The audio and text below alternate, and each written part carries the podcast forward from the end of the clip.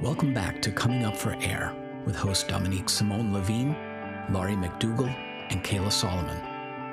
This podcast is produced with love by the Allies in Recovery team in solidarity with our listeners. Come in and sit with us for conversations on the most pertinent topics for families navigating a loved one's addiction. We created this podcast, along with the learning modules and discussion blog, in support of you. We salute the work you are doing and your dedication to helping your loved one find a way through. And now, coming up for air. Hi, everyone. This is Laurie McDougall back on Coming Up for Air. I am sitting here with my co host, Kayla, Kayla Solomon. How are you this morning, Kayla? I'm good, Laurie. How are you? I'm doing well. We're kind of turning the corner, I guess, from the summer into the fall. I can feel it. I can feel it coming. I can feel the kids going back to school. And I just feel like, oh, summer, don't go away. It's too soon. oh gosh. My problem is I like the I like fall. I love the fall. I do. I love the fall. It's that I don't want the freeness of the summer, I think, to go away. So today's topic, what we're going to talk about today is something called sectioning. In the state of Massachusetts, they call it sectioning, a section 35. And this is when you can legally go to the courts and have your loved one put into a facility, put into some form of treatment, although it doesn't often work that way. And that's in, that's what they call it in the state of Massachusetts. They may have other names for it in, in other states, but there are, I also know there aren't many other states that you can actually section your loved one for substance use disorder. But we're going to talk about it today in terms of craft and when you should use it, when you shouldn't use it, and kind of all the complications that come along with sectioning your loved one. Great. I hear about it all the time, especially in the state of Massachusetts. So I belonged in other groups before I created my rest groups and I came over to the Allies in Recovery website. And I did attend groups where it was often encouraged multiple times that families section their loved one, section, section, section. And I noticed over time that it became it became the first go-to thing to do with a loved one with substance use disorder. When we're talking about sectioning, it's basically an involuntary institutionalization of the person. It's about getting them off the street or out of their situation and I'm going to use the word locking them up because for whatever period of time it is, you get locked up and you can't leave. So it basically is used in a case of extreme difficulty, not difficulty, danger is the word, because you have to justify it to a judge to be able to do it. Right. You have to document. You have to document that that person is either a danger to themselves or to someone else you have to take time off of work to go and do it. You have to uh, know exactly where your loved one is so that the police can go and pick that person up if they're not appearing in court. There is really a lot to it. But what I think gets missed in all of this is sectioning is intended to be used in extremely extreme circumstances. It's not the first go to and it's actually not the safest go to. And this kind of is where, like, how does sectioning and craft kind of line up? Well, craft craft is a form of intervention as well, but craft allows the individual, the loved one, dignity and respect and understanding that a person should have agency over themselves. Sectioning someone this is why the time when a person should be using sectioning is when there is extreme circumstances, there is extreme danger. And I know it can be really hard to determine when that's occurring. What I've seen historically, and this is in the state of Massachusetts, what I've seen historically is it has become the go to thing to do and people are sectioning their loved ones over and over and over yes. and over again right and i i've heard families come in and go i have sectioned my loved one nine times it's not working but then that's the only alternative that people tell them to section them, section them. And they're like, I don't want to. I don't want to do it anymore. What do you think of sectioning in relation to craft? The one concern I have about sectioning is if you're already hypersensitive about the danger that your loved one is, that's kind of like your daily the daily air that you breathe is like this is very dangerous. Something horrible is happening. They're on the street or they're doing dangerous things. It's very easy to translate that to they're harming themselves. They're qualified because they're harming themselves and this is where it gets it gets a little um, dicey because if your loved one is abusing substances and there's all kinds of behaviors that come along with that that are dysfunctional harmful i could go on and on. We all know that. But what happens is that that's a daily occurrence so you're already assuming that they're at risk you're already assuming that they're going to die and this is why you have to really look at this because i feel like people come in and they're like oh my god oh my god this is this is an emergency and if it's chronic, it's not an emergency. Okay. And I don't even know how to describe how to decide when you're going to section somebody. All I know is that you need to be working really hard on all the other skills first. And you can't get lazy on this one. You have to do it. So I'm glad you bring that up because I also think, and I know this is going to sound terrible, but I also think sectioning is kind of like it's a quick fix in the moment you think, oh, this is the way to go. I have to do it. I have to save my loved one. And I totally get that because I've been in the I've been in those spots where I've thought things like the only way I'm going to be able to help my loved one is if I helicopter them to a deserted island with supplies for a year, right? Like that's the same type of thing. Like if I can only get them out of this state for six months and I can be logical with them and they will understand and, and things will get better. But what I've seen is sectioning doesn't actually work that way. Actually, what it can do is it can destroy the relationship between mm. the family member and the and the loved one. And that is like the opposite of craft we don't want you to destroy your relationship with your loved one.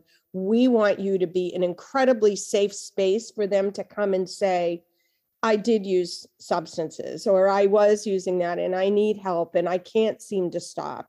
That's craft. Craft is about giving the person or letting the person have their own agency and determine things for themselves. And you being there and being a safe space for them to come and them knowing that you're there to support them. But what sectioning often does is it destroys that relationship. They know now, oh, I can't come to you. I can't let you know my deep dark secrets because if I do, you're going to you're going to betray me. You're going to go and put me in this particular place and I don't want to be there. Or the other thing that happens a lot is that the person doesn't stay. So you can section someone but they don't have to stay. So you can get them in that institutional setting for a short period of time and you think they're going to be in lockdown for, you know, for 6 months. It doesn't happen that way and they can take off and if they do take off, they're actually at a higher risk of overdosing. Their tolerance level is down. They're they haven't been using, they've been through like a little bit of a detox and then they're out there and they're searching for their substances and they're at a higher risk of using and using like they did previously putting themselves at a higher risk of overdosing. So i think i think what you're saying Laurie is like what what purpose does it serve to section somebody? I think that's the question that we need to be talking about is why would you section somebody if the risks of doing this can destroy the relationship, can increase their risk of overdose, and also does not in any way assure that when they come out that anything is going to change. So why would you do it? Well, I think there are certain circumstances that it is important that sectioning is warranted. But as we said, I think it's in extreme circumstances when, you know what, we're at a point where I'm going to have to chance my relationship with you because I am so, I just know we are in a dire, dire straits. Maybe I found you overdosed in your car. So we are in a dire situation. Right, right. I think under those circumstances, okay, I'll ha- I'll build my relationship afterwards, right? Like I, I, I but I've got to get through this particular experience. And I've heard of this happening where a loved one is like, you need to section me. So they're asking for it. They're saying, I don't trust myself and I need help. Okay, let's section you. But oftentimes, believe it or not, the individual can section themselves. I also believe that there's probably circumstances where sectioning is really warranted, maybe some kind of other challenge that the individual faces that's an extreme challenge as well. So maybe like a severe medical situation where you need them to be in the hospital and and they're not going. That's a possibility so that they could go in and get the medical care that they need. But then again, we're not expecting that it's going to change anything in terms of their use, but at least they'll get their medical the medical help while they're in there. And also, I mean, there are other co-occurring disorders that may warrant sectioning as well. And I'm just trying to think of like maybe if somebody's having a psychotic break. Someone's having a psychotic break, yes. But I have to tell you, even in those circumstances, you got to be careful. I mean, I'll just share with everybody because I've kind of shared my whole life with everybody. But my son did have a very difficult episode uh, one time, and I had promised him that I would not section him I promised I wouldn't section him. And I went through that whole psychotic episode with him. And I said, Nope, I am not. He was scared to death. We did go to the emergency room, but I told him I was not going to section him, that if he wanted to go into the hospital, it had to be by his choice. And I stuck there with him, and he was scared. He was afraid I was going to do it. And I didn't do it. I, I stuck it through, and he did not put himself in the hospital. It didn't it didn't work that way. I wanted him to do to do that in the worst way but he didn't and we got through it. But i also can understand how maybe under those circumstances a family member really is petrified for their loved one's life or for someone else's life. Yes. And i certainly can understand um, sectioning someone under those circumstances. But also co-occurring illnesses i'm just trying to think of what if someone what if someone has substance use disorder and maybe autism? Mm-hmm.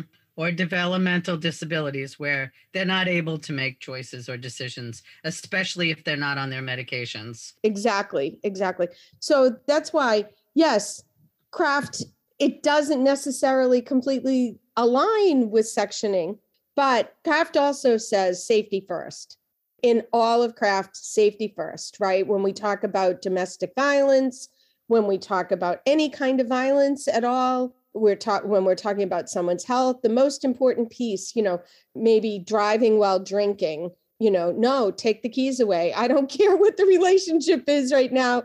Take the keys away. Safety first, safety first, safety first. But this is where people get caught up. Okay. So I'm just going to jump in on this one because what happens is that if you're dealing with somebody who has chronic substance use disorder, what happens is that you feel like they're never safe. Okay. So this is where you need to tune into your system and really determine how your reaction is going because is something different? Is this the same old, same old?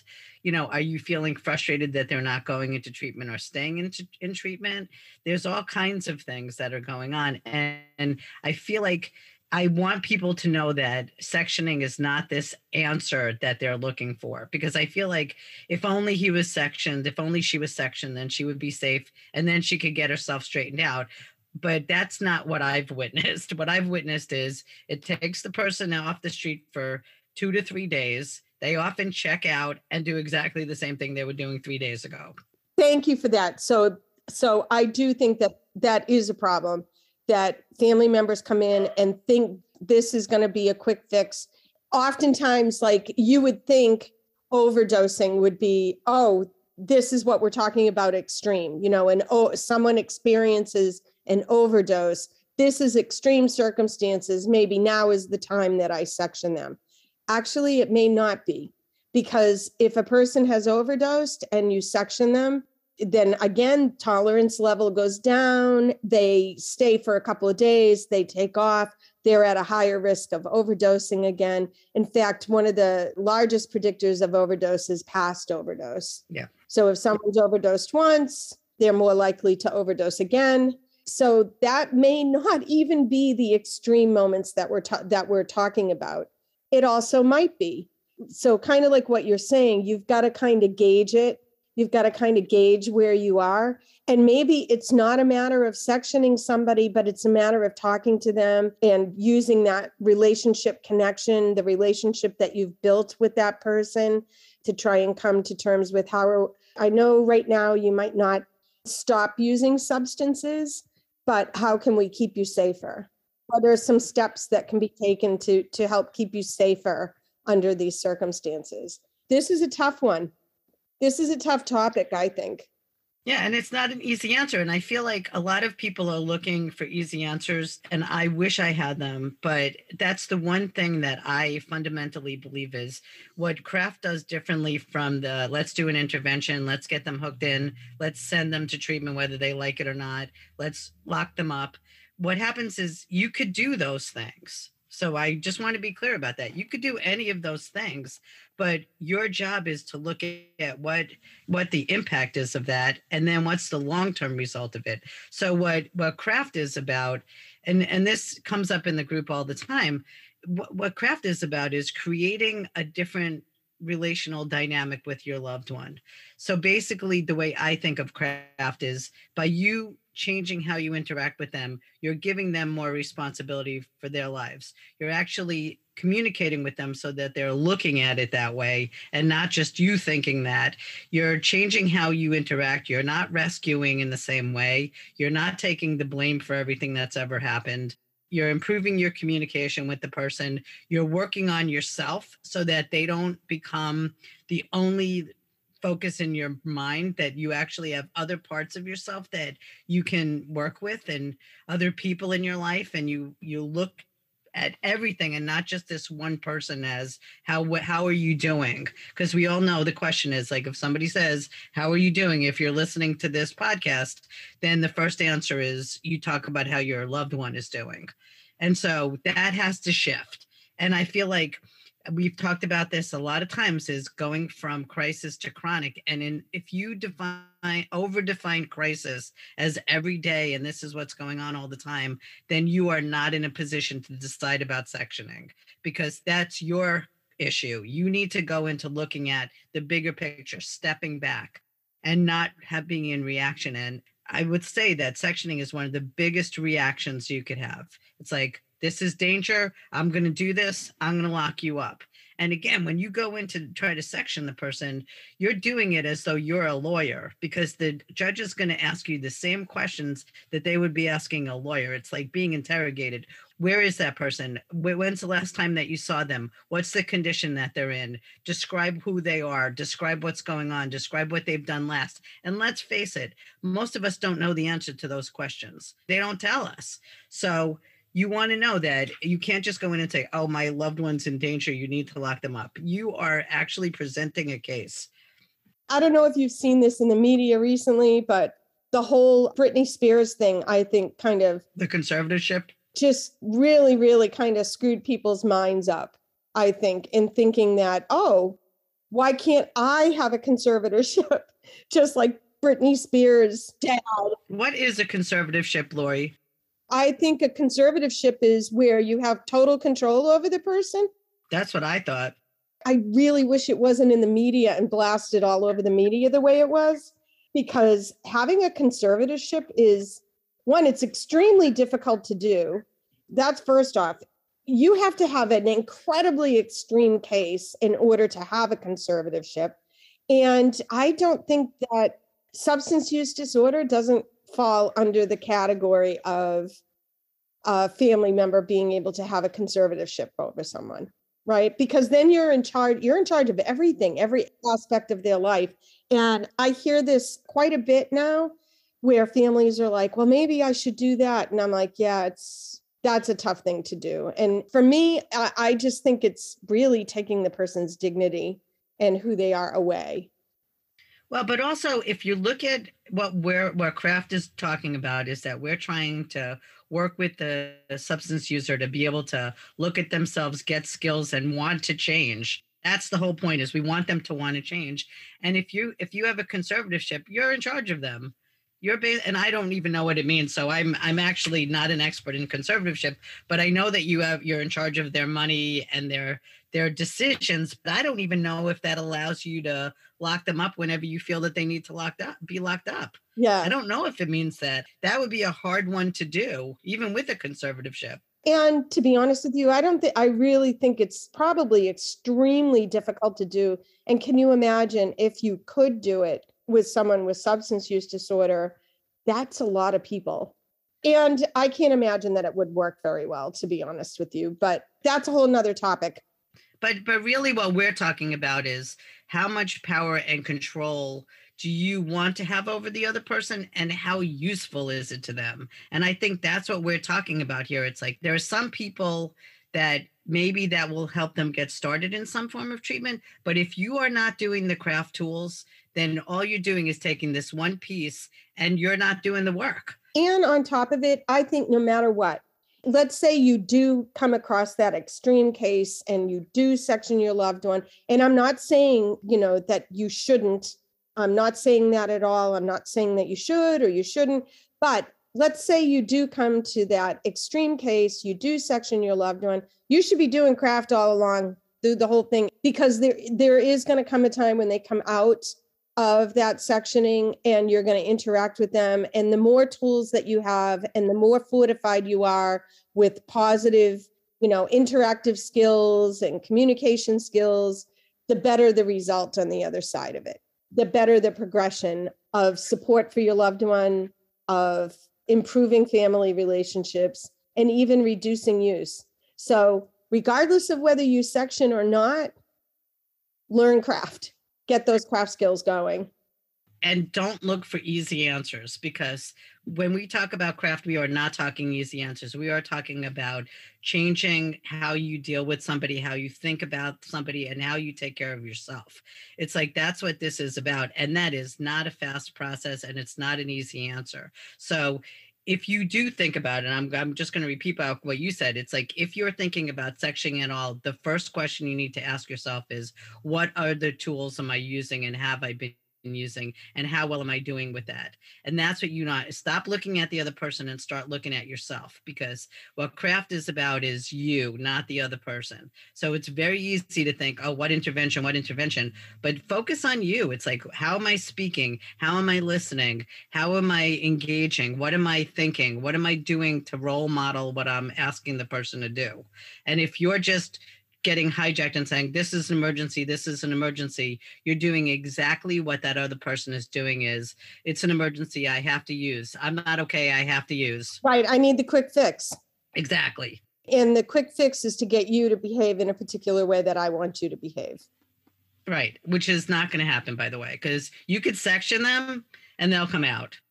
I think we've all seen this. It's like you watch, we watch people. It's not that people don't go to treatment people go to treatment all the time, but they don't engage in treatment and they don't stay in treatment. That's the issue. It's like what happens after the treatment is craft, you know, because getting them in is one thing, but what happens afterwards? I think this is such an important piece, such an important piece of the entire picture. This is from that whole idea of they have to really want it, which I think is a bunch of bunk anyway, or or you know, it's only partially true, but people engage in treatment when it's coming from them. I need help, that's when they're going to engage. And that's why craft is, you know, has you have to slow everything down and you have to look for it, but that's what you're looking for. You're looking for the person to have this internal peace inside of them asking for help. That's a hard thing to sit around and wait for which is why sectioning is so appealing, I think, to family members because they want the quick fix. Well, and I, and and what you have to realize is if you make the if you do do this quick fix, you need to look at how is it going to impact my loved one. How is it going to impact my loved one, our relationship? Is it going to set us back? Is it going to put us forward? Yep. So, anyway, can you go ahead and give us a quick summary? okay. So, the summary is that sectioning or forcibly locking somebody up to keep them safe is a tool, but it is not necessarily an optimal tool. So, how do you decide? What happens is you use all of the craft skills and you get good at the craft skills. And when you know you're working with the craft skills and you feel like that person is very, very highly acutely in danger of hurting themselves or somebody else at that moment. And it's not the day to day, oh, by using or by being on the street, they're in danger. That's not what I'm talking about. There's an, an elevated level of risk that you have to really be clear about. And if you're engaging in this process and really doing the work with yourself, you'll know when that is okay and it's a last resort and it's not necessarily an optimal resort but it's one tool but if that's all you focus on then you're not doing the craft process you need to you need to be working with the other skills Thank you. Thank you, Kayla. And I want to let our listeners know that we still have our 10 day challenge. The 10 day challenge is if you listen to half of the or watch half of the video modules, do the exercises that come along with those videos, if you do half of them in 10 days, you get a free one day, five hour training um, worth about $250. So if you're interested, head on over to the Allies in Recovery website, www.alliesinrecovery.net, and sign up, engage in the 10 day challenge, and hopefully I'll see you in that training. Thank you, Kayla. Thanks. Talk to you again soon. Thanks for listening. We hope this episode of Coming Up for Air spoke to you. If you're listening in today on a podcast platform that isn't the Allies member site, please take a moment to give us a five star rating. This helps others find the show more easily. If you have a suggestion for a new topic or a guest for the show, please reach out through the Contact Us form on alliesinrecovery.net. Special thanks to our hosts, our guests, and our production team.